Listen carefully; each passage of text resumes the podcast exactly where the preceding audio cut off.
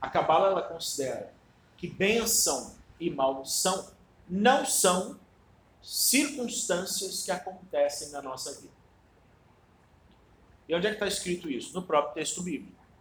No próprio texto bíblico, nós vamos encontrar a seguinte passagem: Eis que eu coloco diante de vocês hoje a bênção e a maldição. Escolhe a bênção.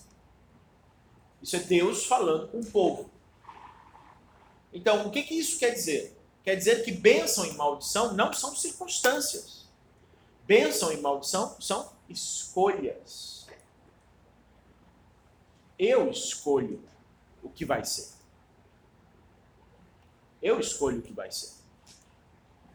Eu posso olhar para a minha vida né, e fazer seleções. Eu posso olhar para a minha vida, olhar para trás da minha vida e dizer, ó, aquele tempo que eu vivi naquela, naquele lugar foi uma benção. Mas em compensação, o tempo que eu vivi naquele outro lugar foi uma maldição. O tempo que eu vivi aquele relacionamento afetivo que não deu certo foi uma maldição. Aquela experiência profissional foi uma maldição. Já aquela outra foi uma benção. Quando a vida ela é conduzida dessa maneira, o que, que significa isso?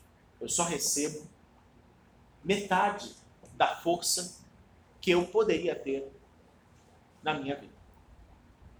Porque todas as vezes que eu rejeito o que aconteceu na minha vida, eu não recebo a força daquilo.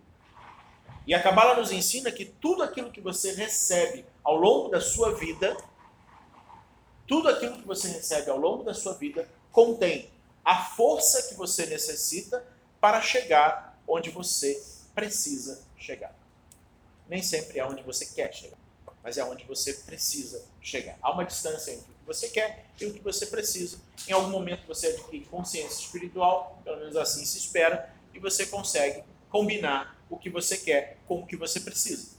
Né? Quando você reduz o ego, quando você reduz né, é, é a, a, a, estreiteza do olhar, da percepção, você acaba é, percebendo que muitas coisas que você quer são absolutamente é, é inúteis, são absolutamente desnecessárias, são absolutamente egóicas, ou são apenas para agradar alguém ou, ou mostrar alguma coisa que não, não, não é necessário para a existência.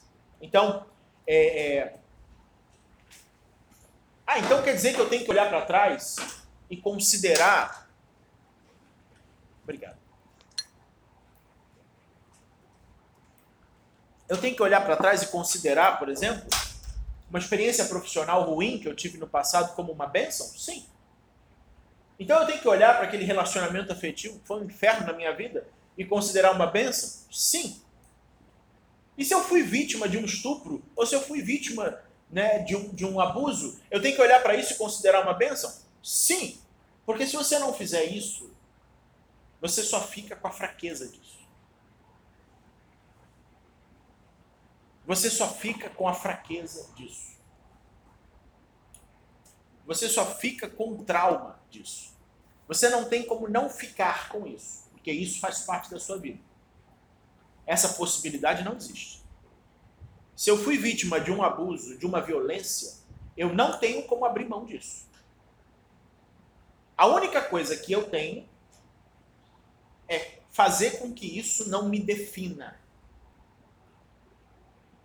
alguém me agrediu fisicamente quando eu era criança. Tá, agora você não é criança. Você está sendo agredido fisicamente por esse alguém nesse momento? Não. Então isso não te define. Você olha para a pessoa e você não vê a agressão acontecendo naquele momento. Então a agressão não te define. E você não tem como abrir mão dela. O máximo que você pode fazer para a sua saúde psíquica e espiritual é você transformá-la em força. Por que eu sofri essa agressão? Eu tenho essa força. Porque eu fui roubado, eu tenho essa força. Porque eu fui traído, eu tenho essa força. Eu adquiri essa força. Isso é escolha a bênção e não a maldição.